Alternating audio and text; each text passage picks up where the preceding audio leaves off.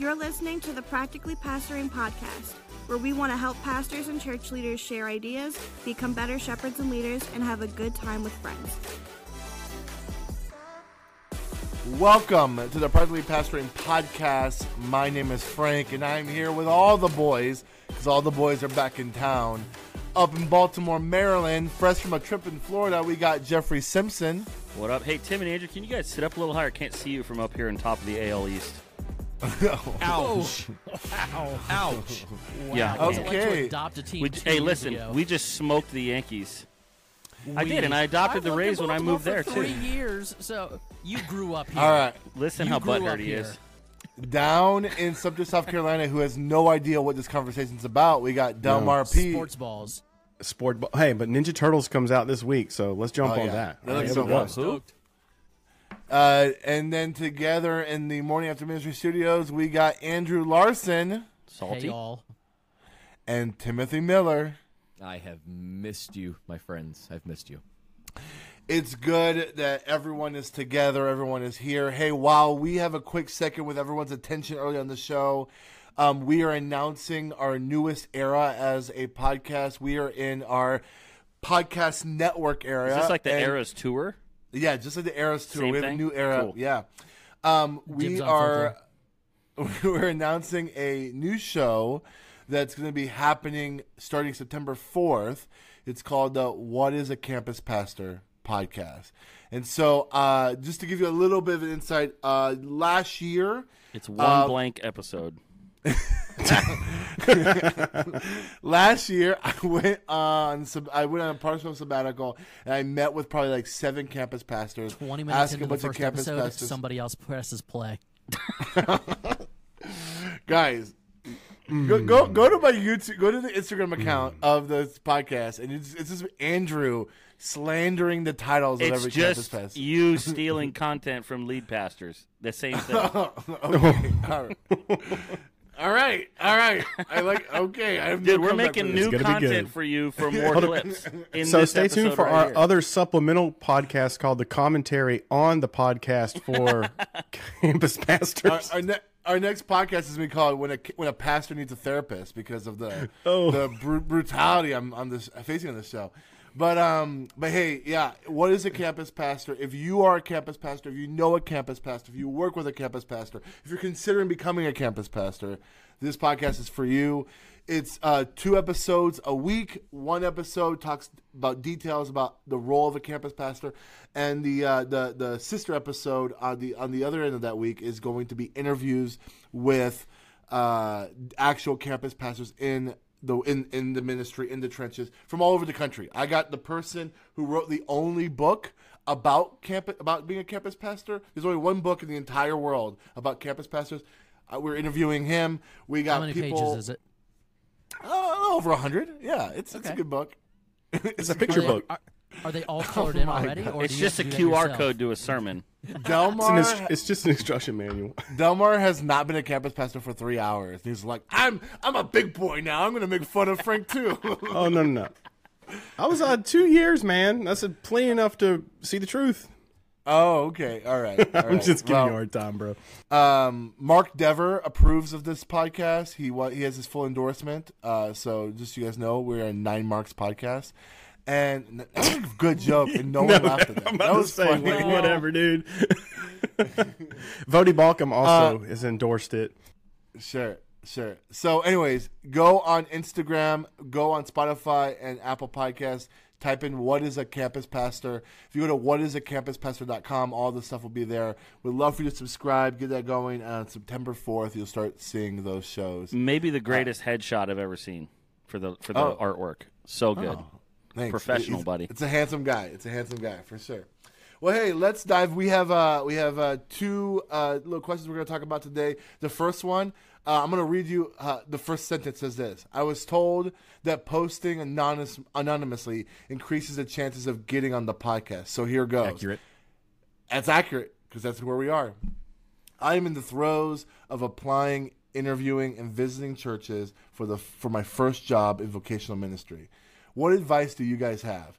Stuff to look out for, questions to ask, red green flags, etc. So very basic. Person's about to enter into their first ministry job. They're looking for what to, what advice they have for this. What do you guys got? Uh, I would say big red flag right off the top is if they like are weird about or don't want to talk about salary pretty easily. Big gigantic red flag. You want to look out for that. And I would say the other red flag to look out for for you is just take note of any time in the interview process or even walking through the building or meeting other people in that process when you're like, ah, I don't like that, but I could probably get over that. Like any of those little checks you have in your mind uh, and even in your spirit, you really need to pay attention to those. Maybe write them down because those are the kind of things that you might be able to get them, get over it for six months or a year, but five years in, they're going to drive you nuts if you don't address it. Uh, especially cultural things where you're like, "Ooh, I don't like the way they do that," but oh well, I'll, I'll get over that. Like you really got to pay attention to that stuff in the interview process. Man, you know, like, bef- oh, so go ahead, Andrew. I'll let you go. I would say if you have not reached out to our buddy Matt Steen at Chemistry Staffing, you are wasting a whole lot of time, uh, not just your time, but church's time as well. Uh, there's there are so many resources out there, and it's such a weird process compared to any other job hunt that you will ever do. That Yep. finding an expert that's going to do the job hunt with you and actually like guide you through it is something that I wish I would have understood earlier in my uh, vocation that you know had had I understood that as a 25 26 year old instead of not until I was a 35 year old it would have made my life a whole lot easier so whether it be chemistry or Vanderbloemen or whoever it is that that you think is the right fit with you um, I would find one of those and just because you are a couple of resumes into your search doesn't mean that you should not be sending out resumes.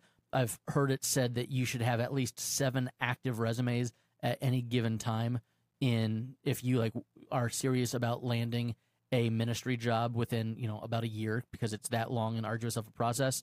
So until you've heard back from a church, uh, keep keep sending resumes out and don't think that just because you've had one or two rounds of interviews that you should not be sending out new resumes. And it that's not the most spiritual side of the process but it's the realistic side of the process. Churches take a long time to hire and an even longer time sometimes to get back to people that they're not going to hire.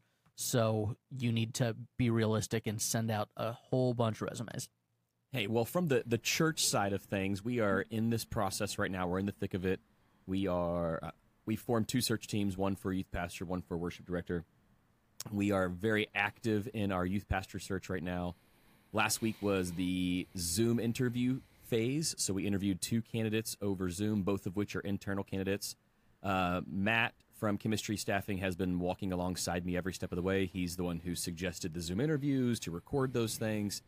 Um, he he's also been great with resources, and he really hit on you know how how important it is to make sure your theology does match up. And, and when he said that, he said, be really clear when it comes to open and closed handed issues. He said the, the biggest rift that they have seen in recent years is you you might have a closed handed issue where theirs is an open handed issue. And he said it takes about 14 months Yep. for the ripple effect to be felt. And he said usually 14 months later is when you start seeing the cracks and things start to go awry because you guys were not theologically in line. So, according to Matt, which was great for me to hear, that the spiritual component there is a, is a major deal. It's a big deal, especially when it comes to longevity in a position.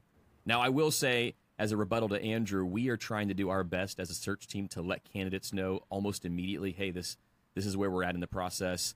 As soon as we finish an interview, I am I'm chatting with both of the guys. But you've know. also recently been through a process. So the churches that have not hired somebody in five or six years, Totally agree. They are the ones who are not going to. I'm just I'm just trying to to say that Yes. we're we're, do, we're trying our hopefully, best. as a culture, we'll, we are getting better at about this. But I think we've all sent a resume out at one point and then not heard anything back for three or four months from that church that we sent an email to. Yep. Sure. I told all of our outside candidates, hey, we are working through our internal candidates first. I will let you know if and when we are going to then branch out to our external candidates. Just know that we are going to exhaust our internal candidates before we do an external search. That was again based on the advice from Matt from chemistry staffing. Wise. So we have we have two guys right now that are really strong candidates. I, I genuinely love both of the guys. They've been serving with me for the last six and a half months in student ministry, so I've seen them in action. So this is not going to be an easy process. So I, I feel for you, anonymous poster. It, it's not it's not uh, an easy or sometimes not even that smooth of a process because a lot of times the other side of this is the search team is made up of volunteers. Like they have full time jobs outside of the hours and hours we as a church are asking them to put on in as a search team. I mean, last week alone, we probably put in 15 hours as a search team between our meetings and the time we spent praying and the time we spent reading resumes and calling references. So it it's it's a lot. It's a big ask. So be patient with the churches. We're we're trying to do our best as well. Yeah, I think it's. I think I would say too, like, don't go into a search process where you really need the income bad, because, uh, like Tim said, this group of people, other than the maybe the staff pastor who might be on a search committee, um, this is like fifth or sixth priority in their life. This is like a thing that they might go think about uh, once or twice a week, unless it's a full search team of like really, really committed, high, you know, commitment people who really want to get this done if it's just your average search committee full of faithful people who are just like involved in their church, I would expect it to take six months at least. So if you are like, oh my gosh, I got to find a job, I want to find a ministry job fast, I'd go, I'd go work at Home Depot or Walmart or Starbucks or something else, and then do a long, let the search, yeah, whatever you got to do to where you have that income, so you're not desperate and like and then you're burning bridges because you're over emailing search committees like, "Hey, have you met yet? What's going on?" Because they're not going to like that. They don't want to feel rushed into it. Um, I think too. Maybe at the end of this conversation, we can talk about the nuances of being an internal candidate. Um, I have been one. Frank, you've recently been one um, who went through the process of an internal candidacy that went a different direction um, than you wanted it to go. Uh, I can tell my full story on that, but I think there are some specific nuances to that that maybe we can get into later. Yeah, I got a couple things, just a couple thoughts. Uh, first of all, man, Tim, I can't lean into your theological nuance conversation enough. Like, if if the church is a, a little off to you, make sure that there's not some underlying stuff that that rift gets bigger, bigger, bigger. You know, it's like before you get married. You know, your wife your wife says, "Oh, I can stand this," and then when you get married, she's like, "Okay, you got to stop." You know, because when you're in a relationship, it amplifies everything. So seriously, you're the, how far off base are you than the leadership? Because even if it's a grounded church, if you're in a different place, it's just going to create some unnecessary like like y'all your combination is the red flag. It may not even be the church. It may be you and the combination. Um, a couple other things just to know if this church you're interviewing into is is healthy. What's the relationship they have with the former staff? Um, are they the kind of church that don't talk to the former staff? Because that means something. I know uh, we could just take the rise and the fall of Mars Hill. You know, when that when people would leave staff there, how did they how did they treat the staff? Excommunicado, right? Which is actually super common in a lot of churches. Another thing, ask this in your interview: What's your turnover rate? Okay, because I mean, I've worked at a, as a campus guy, and in five years, my campus including myself, there was 16 turnover of a campus 150. Okay. So actually it was about 100. So if you have a high turnover rate, that's that's a big red flag. Often, um, another thing, changing the terms of the deal. I had a guy interviewing for a student position here in our town. He was interviewing, made it always to the final. They called him the week of and said, "Hey, you know the money we were going to give you? Well, we talked it over. It's going to be half that." half of the money, bro. And you know, so he ended up that didn't work out, which was good. Um, and also, you know, if you really just kind of want to know, now often you got to take this with a grain of salt, maybe sometimes a ton, but call the former person who had or reach out to the former person who had the position. I mean, Facebook exists. You can go on there and see who used to have it. Um, and if you can contact multiple former staff, just say, "Hey, you know, did, did you love the church you were at?" You don't have to get super personal, but you know, if if the answer you get back is, "Well, there are Christians that attend that church," listen to what you're listening to. Also, listen to what you're not listening to. If you're looking for a red flag, but you might call a church like like I if if I call somebody who worked at Epicos, it might be like, "Yo, this church is legit. They reach." Cross generational, cross cultural. We know this guy named Frank. You need to come on staff. Okay, I want to I'll check that out. But seriously, just I've had people do that to me. Hey, you were a former X person at X church. What are your thoughts? I mean, you have access to that. And then also, um, interview your your interview time period can be a red flag, but don't read into it too much. If they're just wanting to streamline and get you on real fast, like fast hire, fast hire, um, I would be a little cautious about that because are you really looking to see if you're compatible or are they just trying to fill a spot because they need to get a thing, which can be very dangerous and hazardous to you, especially if you're moving your family. I know a guy who they hired him into a worship position. He led worship on Sunday. The church saw he had a tattoo, told the pastor to fire him on Monday. That's that's a real story. And uh, he moved Yeah, his maybe whole roll your sleeves up when you go for the interview. yeah, dude. Yeah, and then and then the last thing, if it's a slow process, um, if they communicate that to you up front, that shows that they have thought that through, that they're being respectful. But it's not just the fact it's slow. If it's slow, at least if they're telling you why it's slow. Hey, you need to know we're interviewing you today. We got two other candidates in the shoot, um, so we'll be getting back with you within 24 to 48 hours if if they do that and they let you know why they're going slow, then that that could be a sign of health and professionalism. But if they just you know drag you along and ghost you until the next time they reach out to you, that could be a totally different thing. So do keep tabs on how long your interview process is taking. That's a few things I just jotted down. I would add in the man. interview process to be to be authentic. Like it's it's usually quite apparent when you're when you're trying to be something that you're not. Um, we're, we're gonna we're gonna call your references, and you'd be surprised at how honest uh, most of the references are, especially if they're former or current church staff employees uh, about you. So be honest, be authentic. Don't shy away from your shortcomings. Like, where do you need help? Where do you want to grow? Um, are you open to growth? That's been big for me in interviewing guys. Are, are you open to a season of of learning? You know, Lakeview culture or whatever that church's culture is. Are, are you are you open to growing with with other youth workers or whatever you know whatever area it is you're trying to get into? So for me, it's been authenticity.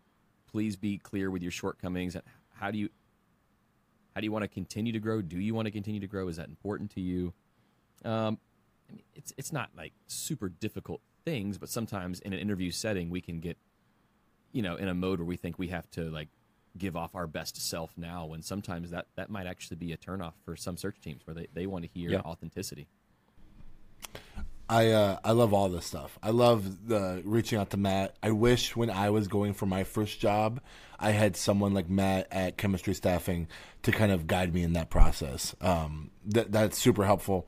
I I echo with the being authentic. One thing I, I I try to encourage people is you need to separate your vocation from your calling, and and and what I mean by that is Bro, that's literally what that word means, though.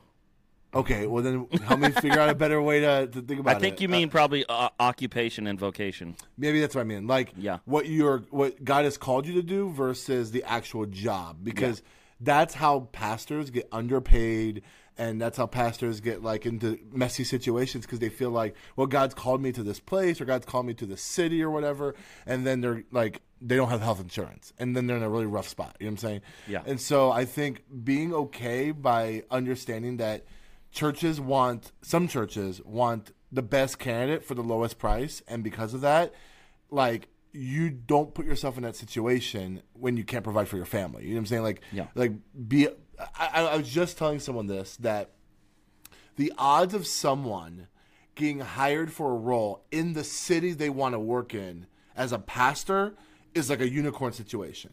Like most people in ministry, most pastors in ministry don't work necessarily in a, in a, in a community that's right by their family, that's like close to, to, to where they where they want to be. Um, I mean, that's just the reality of being in ministry. There's so many variables, theological, and Tim. Denominational. Andrew and Tim are really And lucky. Elmar. Uh, this is weird because both of us have parents that attend our church, and uh, But Andrew, didn't you spend a couple years in the wilderness in Dallas to, before you came back to Florida? well, yeah, that was to go to seminary, but yes, Sure. I also Yeah. live in a county with more than a million people in it, so that helps. Yeah. I, I'm just saying the average person, like you know, I have been away from my, you know, where I'm, where I grew up for, you know, probably 15 years now, and um, it, that's just the nature of being in ministry, you know, and so I think that like, understand that there will be some compromises that you have to make when you have to apply for this job. Um, you know, moving away, that kind of stuff. It, it's a reality of being in ministry. I would be a, I would be hundred percent authentic. Be re, be honestly yourself, especially because this guy this is his first vocational ministry job. I think that like there's a temptation to try to interview really well for the church as opposed to just being authentically you and and navigating those things. I love whoever said that about like don't become so needy that like you have to get this job or else everything fails. Like um be okay with this process being long because you like one thing we haven't said is that all churches have different hiring processes. So there might be one church that's like sending you emails every week and being very good at communicating. There was literally before I got to Epicos, I applied to a church in um, like outside of um, uh, Seattle, and um, I was already at Epicos for like three months, and then they said, "Hey, we would like to follow up with another interview," and I'm like, "We hadn't talked in like nine months. Like, what are you talking about? Like, like I this is a a long time." Here in Greater Tampa when we, I was moving back after seminary, so 2011, and it was a church that I thought was going to be a great fit, and then I just didn't hear back from them, so I had accepted the position um, Yeah. at Faith where I was in Seminole. And the Sunday, um, like after I was introduced at Faith, I got home and I was in my parent, I was at my parents' house in the kitchen, and I got an email. I looked at it and it was like, "Hey, we would like you to come out and preach next Sunday." I was like, okay, first of all, I haven't heard from you in at least two months. And second of all, you're inviting me to preach in less than a week from right now. Yeah. Okay. No. Well, And I think that- that's one that of the- church has what- been through about five pastors since then. I was going to say that's one of the red flags. That's a sign of one of the big red flags is if a church or a search committee treats you like you need us but we don't need you.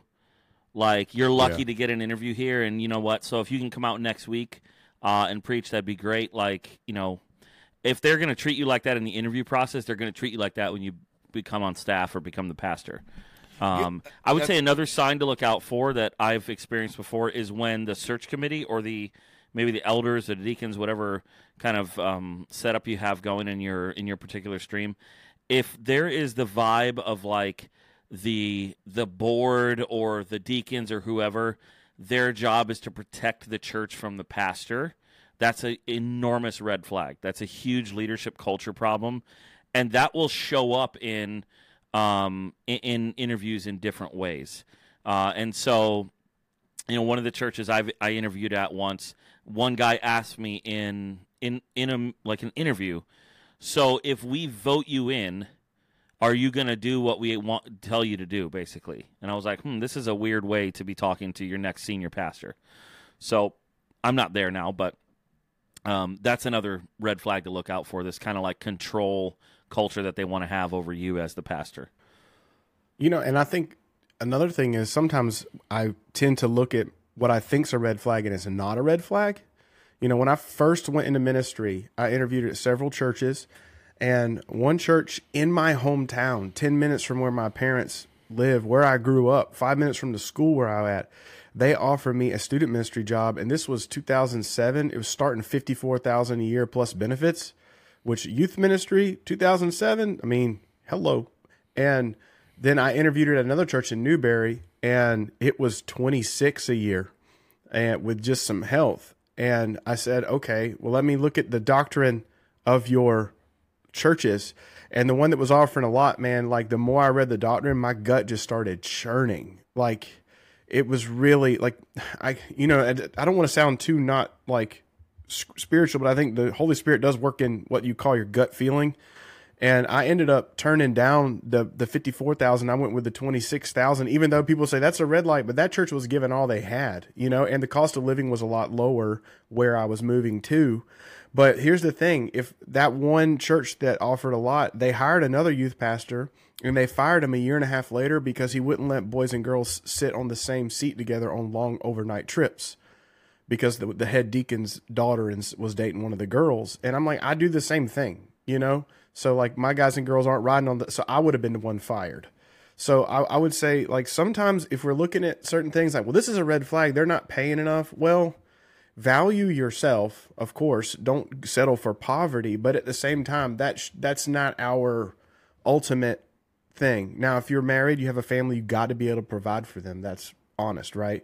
But at the same time, like trust your gut sometimes. It's- Ask to see the theological statement of the church. Sit down with it, pray through it, say, "Can I support this?" Because this is this is where I I have to support the leadership of my church, right? So if if they have that, so I'm really grateful the church around town here gave me their theological statement. That was very nice of them, but it also let me know that wasn't the place for me. This is great. I would add, lastly, you know, if if this is the first uh, vocation that you are applying for, I'm guessing that chances are it is not for the the lead chair position. In which case, you're going to have to ask yourself uh, if you can consciously put yourself under the authority of the person that you're signing up to work under, because it's not just about the elders and it's not just about the church culture, but it's the day to day. Yeah. yeah there is there is a 40 hour a week person that you're going to be serving under and so much of your job is kind of to make that person look good and not to say that you know you're going to be a sycophant or anything like that but your job is to back that person up that's that's part of the role and so can you back up the person that you are signing up to back up I would say too. We said this, I think, last episode or the one before, last one I was on, where uh, an interview question that I said maybe Tim could ask is, "What are you going to do when you get told no?" I think you can ask yourself that as a as a candidate as well. Can I get told no by this pastor or this elder board and and still respect and continue to to to gladly serve under them? Um, and do I trust? Not to say again, you're a sycophant and oh no, they said no, so I must be wrong, but to to be able to have enough respect to know, hey, I'm in a second chair. I'm you know maybe applying to be youth pastor, music pastor, whatever, and I don't know everything that's going on because I I can guarantee you, moving from one seat to the next, you don't know everything that's happening uh, in the church. So I would just say like ask yourself that question: Can I get told no, and still continue to be under this leadership? It's a great it's a great question, Jeff. We actually we did ask that with both of our candidates last week and we got some great answers. I know the anonymous poster was also wondering what questions should they ask of the church. I- I would say make sure you have a list of questions prepared because if if you're with a somewhat competent search team, they're going to ask you, "Okay, what questions do you have for us?" So for you not to have anything prepared or you're just coming up with something off the top of your head, it's going to be painfully obvious to the search team. So questions like what what's expected if you're married? What's expected of my spouse? Are there any expectations of my spouse? Um, I see here where it says you know other duties as required. What can you give me an example of some other expectations you might have of me outside of the job description that's right in front of me? So some some questions like that would be very very helpful and it shows the search team that you've done your homework and that you do have some questions for us as well. So even just a list of four, five, six questions can go a long way for the search team. Yeah, start to keep track of things that bother you in the current church culture that you're in and ask yourself like why do they bother me and then turn those into questions for your position. So, if you're in a church that uh, that only takes communion once a month and that bugs you or they take it every week and that bugs you, figure out why and then ask your potential church, "Hey, do you take communion every week or not?" and why? Uh, any of those type of questions that are go- those are going to be the things that you're going to go, I can deal with that, and then 14 months later, they're going to drive you nuts, and you might get yourself fired over it. So those are the kind of things I'd write down. That's good. Does Monday at the office feel like a storm? Not with Microsoft Copilot.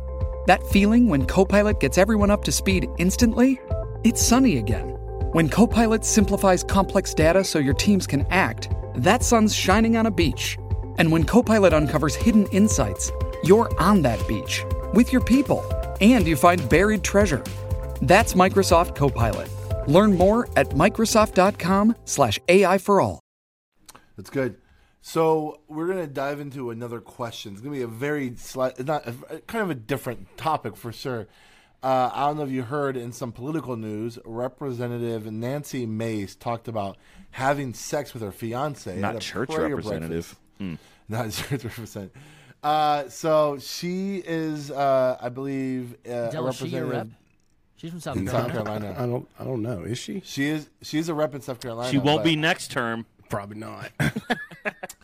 Uh, so this is what she said at the prayer breakfast. She said, "When I woke up this morning at seven, I was getting picked up at seven forty-five. She said, Patrick, my fiance, tried to pull me by my waist over this morning in bed, and I was like, "No, baby, we don't got time for that this morning. I got to get to a prayer breakfast, and I got to be on time." so, I I, I think I- Priorities. yeah. So I I want what I want to hear from you guys is what would you do because um, it comes out that her pastor um, is in the room at this prayer breakfast. She's one of the pastors at this prayer breakfast, and um, and and sometimes I th- when I hear stuff like this, I think about the fact that like I love when my congregation when I when I see someone from from a congregation just say the most unchurchy things to me and how like I love the realness of it, right? I love that they're being authentically themselves and not trying to sugarcoat it. But they are a political representative and they are representing their church. They're speaking at this prayer breakfast. And, I, and so I guess my question to you is, uh, what would you do if you were the pastor in that room? And uh, when a congregation, when a congregation openly says or does something publicly, Andrew is having the biggest boomer moment ever. It is Tim's fault. He unplugged the camera. You made my audio go out. no, no, I can hear you. You're fine. He Yeah, I know. I had to cut it back the on. camera. Okay, There's so okay. much disrespect for Frank in this episode. All right, Andrew, I'm gonna I'm gonna mute you guys until you guys are ready to figure out what you're I gonna think do. Okay? we might have to come out and come back in. I don't know if, if it'll let us. Yeah, I- you, it'll let you go out and come back in. We'll, Okay. we'll uh, the people with actual computers will focus on this question. So see you soon. Um, so Jeff and Delmar, what would you do if you were the pastor in this room? Um, I'll tell you the one thing that bothers me about it a little bit is how flippant she apparently was about the whole thing. Um, just like everything was like a funny ha ha. Yeah, I guess my pastor and I'll have to talk. Ha ha ha. So you know, I mean, I want to also say like, people say dumb stuff in public. That happens, but then the tweet after, which was pretty flippant about it, um, is, I mean, it's like either just be like, yeah, I don't believe that that's a problem, or you know, I mean, do your best to to follow follow what we believe Jesus teaches in that regard, which is you know celibacy before marriage. So, And by the um, way, but Jeff, hold on. So just so people know, the tweet that he's referring to is she tweeted um, because obviously she was getting backlash. People saying that like this is embarrassing. Da da. da. She tweeted, "I go to church because I'm a sinner, not a saint. Glad to those She goes to church including- because she wants to be a senator, not a state rep. Hey, There you go. hey. Uh, yeah, that that is like the opposite of what repentance would look like. 100%. That is basically like, hey, get off my back. I'm not perfect, which is very, very much a part of church culture right now. Like, nobody can judge me. Nobody can tell me anything. I mean, it, this is not like that. It's not a nuanced issue. She's, you know, she's trying to make a joke out of something that, as a Christian, we would say, like, that's not something we do. That's a clear sin. And she's basically like, oh, well, haha, I sinned. Well, no big of- deal. I guess I'll have to talk to my pastor about it. Well, and my question is, I guess you haven't talked to your pastor and done any premarital counseling, so that, that might be something you want to line up. But I Well, just don't like how flippant. divorced. So I don't- uh, yeah. it's- Well, to me, we were talking about this in the office this week. The lack of shame in in this is is really astounding. It used to be like, you know, if you were a Christian and you were you were in sin or you were struggling, there was at least a level of I'm not putting that out there. But it's just it's just a lack of shame. Um, and then also a lack of church discipline. Let's be honest. This is, I mean, we can paint it up. We can talk about empathy. It's a church discipline issue and they need to they need to have church discipline on her. But the problem is, if they're going to do that, they're going to have to do it how many thousands of their other congregants that they let come and do not practice church discipline. This goes back to your interviewing. Hey, ask your church when you're interviewing, do you do church discipline? Give me some examples. Because if not, this is the pinnacle of it. These are the congregants we send out. So, I mean, yeah, I do think that there needs to be a conversation between the pastor and if this if this is a systemic of the church culture that they're creating, well, then I think we got a problem on our hands a lot bigger than what a representative said at a prayer breakfast. I wonder what her campus pastor said about it. It's above his pay grade. He probably said, "Let me help you set up a meeting with the lead pastor." Nice. Right? Wow. Well, no, t- to be honest, sometimes campus pastors get kicked back those those conversations pretty 100%. hard. You know, like Uh, but I mean, yeah, seriously, I think there needs to be a conversation, and I do, you know, it's bad because we can look at it and it's real easy for us to dog on the church, dog on the church, but how many of our local churches, even our congregations, do we not let that happen? You know, I don't, I don't want to get into too much detail, but we had some people wanting to join our church recently, and our pastor had to sit down and say, "Listen, there's some stuff going on. Like you can't, we can't baptize you because of this, and we can't move forward with membership." That was really, I mean, he didn't enjoy that. They left the church. You know what I'm saying?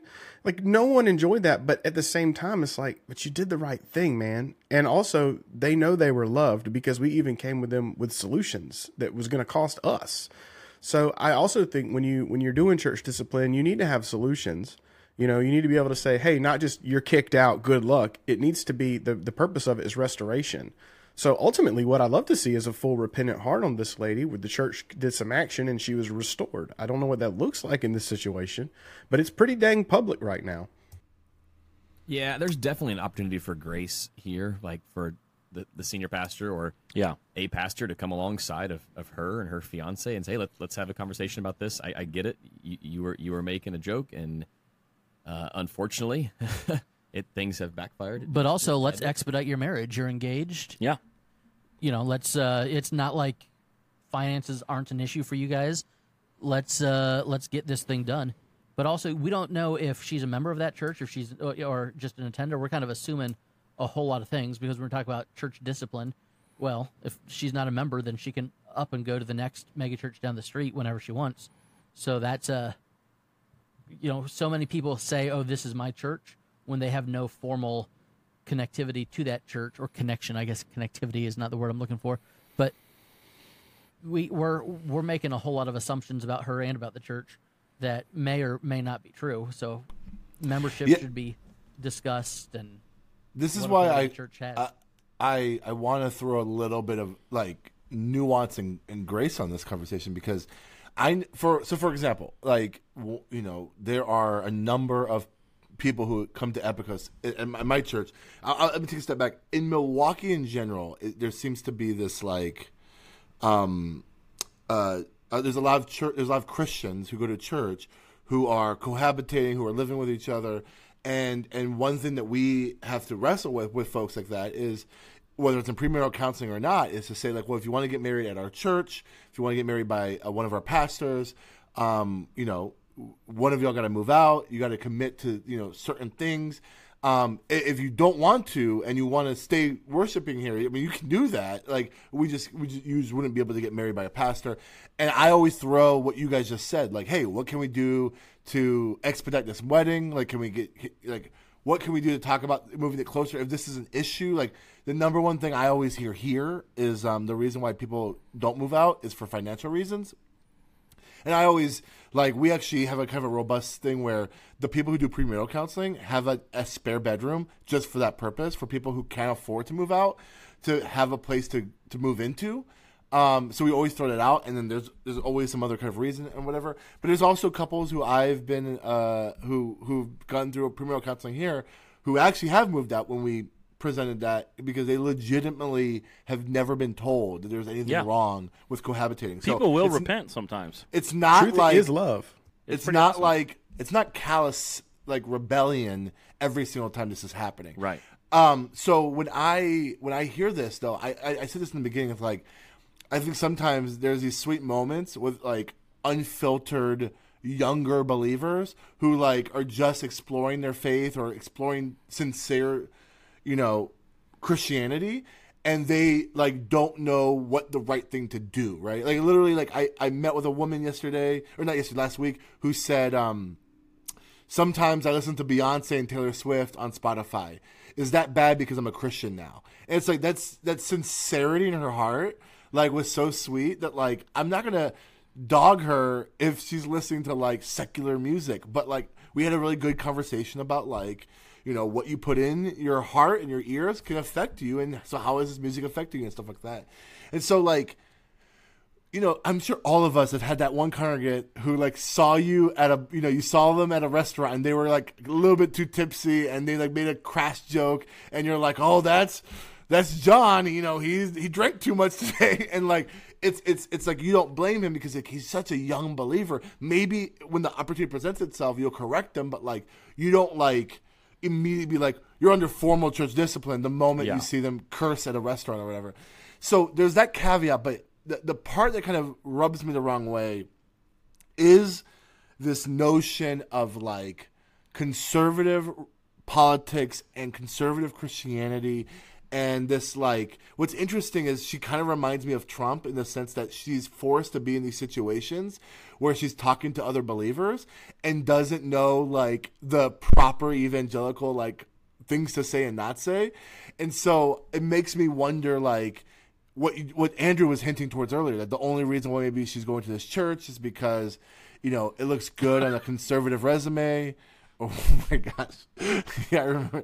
If you can't, for those of you who are only appreciating this podcast in the audio version, Andrew is imitating uh, Trump's classic picture in front of that church in D.C. Uh, after the Black Lives Matters protest, where he was holding is, the Bible is this upside not down. how you hold your Bible? Perfect. Like this. It's this is how I walk with my Bible every day. Yeah, yeah, yeah, yeah. All, all, all that to say is, I think if I were one of her pastors, uh, sorry, if I was the pastor in the room, I would, I would pull her in and use this as an opportunity to disciple her. Like, hey, you know, hey, you, you I don't know see if these pull her things. in is the title is the, Sure. the phrase you should use. Oh my god! Based on what Oh she my said, because someone already tried to pull her in. So, okay, Patrick, schedule a meeting. Schedule a meeting with her and her fiance and say, hey, you saw Twitter, you see that re- response. How does that make you feel? What do you think about it? Yeah. Do you Um, understand why people are upset? Yeah, yeah. you even I know? have the, yeah, and like, and I mean, to be fair, if this woman is getting married through the church or with one of the church's pastors, and they don't have like guidelines about this, and this is like an issue on the church, but like, I would, I, since since she is such a big figure, the the. The, the the distance between people finding out who she is and what church she goes to is very small, and so it's good for the due diligence of the pastor first and foremost to use this as a discipleship opportunity to say, hey, do you understand this? Like, do you want to process this with me? Can I can I help you see where they're coming from? Not all the things some people are, are saying on Twitter is hateful. Like they're actually like saying that you represent Christ, and we we, we want to kind of con, you know figure out how those things are connecting. Um, and then maybe give this as an opportunity to present a better picture of what marriage is supposed to be and that covenant to looks like. It's complicated because she's is this like a, just a political thing and like the, Well, and the part of it is know. it like one of the fears you have in this situation typically is you don't want to embarrass the person publicly, but she said this from a platform with a microphone. So it's like there's a different dynamic there in terms of like the privacy and like she made this into a joke. So I don't think it's it's then like on the pastor to make sure everything is super duper private. It's like I mean, you brought this You out into it. the public. yeah yeah. yeah. I, I Well, mean, I honestly, say- I, I, I think it, it, it almost would be helpful to maybe write a statement or make a video Mm-hmm. as the pastors send to your church and say, hey, in case you're wondering, here's why we think cohabitating is a bad idea. Um, you know, you're essentially practicing to have an affair. You're kind of walking outside of what God wants for marriage. Also, there's all these statistics that show that cohabitating leads to divorce. Uh, it's just practically not a good idea either. So that might be a good way, a good opportunity to go, hey, this public thing happened. Most of you probably saw it. There's buzz in the church about it. Let me just address it. Uh, maybe not from the platform on a Sunday, but in some other way that can go to the church at large. That's good. Tim, you have the final tape, Yeah. final word. I I definitely agree and echo Jeff. I would say not to shy away from from a hard truth. We, I mean, very practical example in in Lakeview Land from just a couple of weeks ago. A young couple approached me. That they're they're wanting to join the church. They knew that they had been living together and said, "Hey, we're living in sin. We want to do a big wedding. We don't have the time or resources to do the big wedding. Could we do a small wedding with you to make this thing right? And then can can you do a big wedding for us down the road? And I said, absolutely. So they, we did premarital. Two weeks later, which was about a week and a half ago, they got married. It was just, and in the state of Florida, you don't even need a, you don't even need a witness. So it was Yeah. just me and the couple. My, my wife was there to take some photos, and it was right outside of Lakeview Church. It was a it was a beautiful thing, and it was one of those rare moments where you're like, okay, so sometimes hard truths are necessary, and it's not every time that someone's going to leave the church when Yeah. when you say a hard truth. So it was it was a good conversation, and ended up being a really sweet and, and fun story. I would say too, like our posture as past- pastors. I love that Tim. Is that like I have this picture in my mind of like you're almost like leaning out over the edge of a pool, and the pool is like grace, and at the I mean, it just takes the lightest hint of repentance to push you over into that pool. so like at the first at the first inkling sign of repentance, it's grace, hmm. like Im- immediate grace. Because there's a tendency in us to be like, well, I don't know, you repented, but I want to see, so we're going to wait six months for this marriage. And then hmm. you, pastor, are now guilty, I think, of causing little ones to stumble. And you need to be, Jesus' words about that are really, really strong. So, like, at the first sign of any kind of repentance that somebody might have in a situation like this, oh, well, maybe we should get married. Let's, hey, we'll book the church for tomorrow. Yeah, Let's get it done. Like, God bless this thing. We'll throw a party. Let's do it. yeah. You And- know, and- that that's the posture I think we should have. I and and Jeff, like that attitude is what I think all the time. Like, I, you know, you've heard all these like horror stories of like a 16 year old girl got pregnant from her boyfriend. Yeah. And the church refuses to hold like the baby shower, or the church refuses to allow that mom to dedicate the baby. Like, that's a conversation that when I keep hearing about like like single moms not being allowed to dedicate their child in the church, I'm like, Wild. why are we why are we Really? punishing this? Like. Like That gives me intestinal distress. I know, dude. I got- like, Like, there, are, there are Amy and I probably lost a ministry job over that specific. I would thing. rather hear El Shaddai in worship every week for the rest Oh of my man, life that's than rough. ever deal with that. Oh, but like it's it's like it's like you know it's one of those things where if someone is trying to do the right thing, if they're, if they if, like I love how you said the inkling of repentance. Like, w- why would we punish that because we want to have some sort of like legalistic posture that's that's like abiblical and like we are It's just the workers in trying the field, man. It's the workers Yeah. in the field. That's so Are good. we mad that God is gracious because we've been here working all day and they just showed up and they got the same money as us? That's what that parable is about. That's good. That's good. Well, hey, this has been a great episode. If you thought, thought it was a great episode, we, I would love for you to share this podcast with someone, rate and review this on on Spotify and Apple Podcasts. Uh, join us on Facebook again, anonymous posts. Get jump to the top of something that we will talk about on this show. Um, we'll see you next week. I'm Frank Gill. I'm Jeff Simpson. I'm Delmar Pete.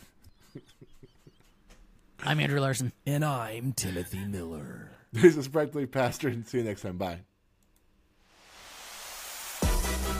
Thanks for listening.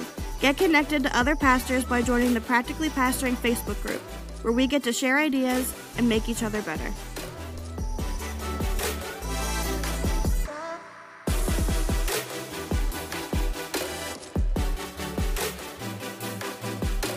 Hey. Hey. Hey. Hello. All right. So All we're right. The next episode, shirtless or Yeah. what? No, no. All right, I'm gonna hang up. Everyone, come back into the call, and uh, and then we will.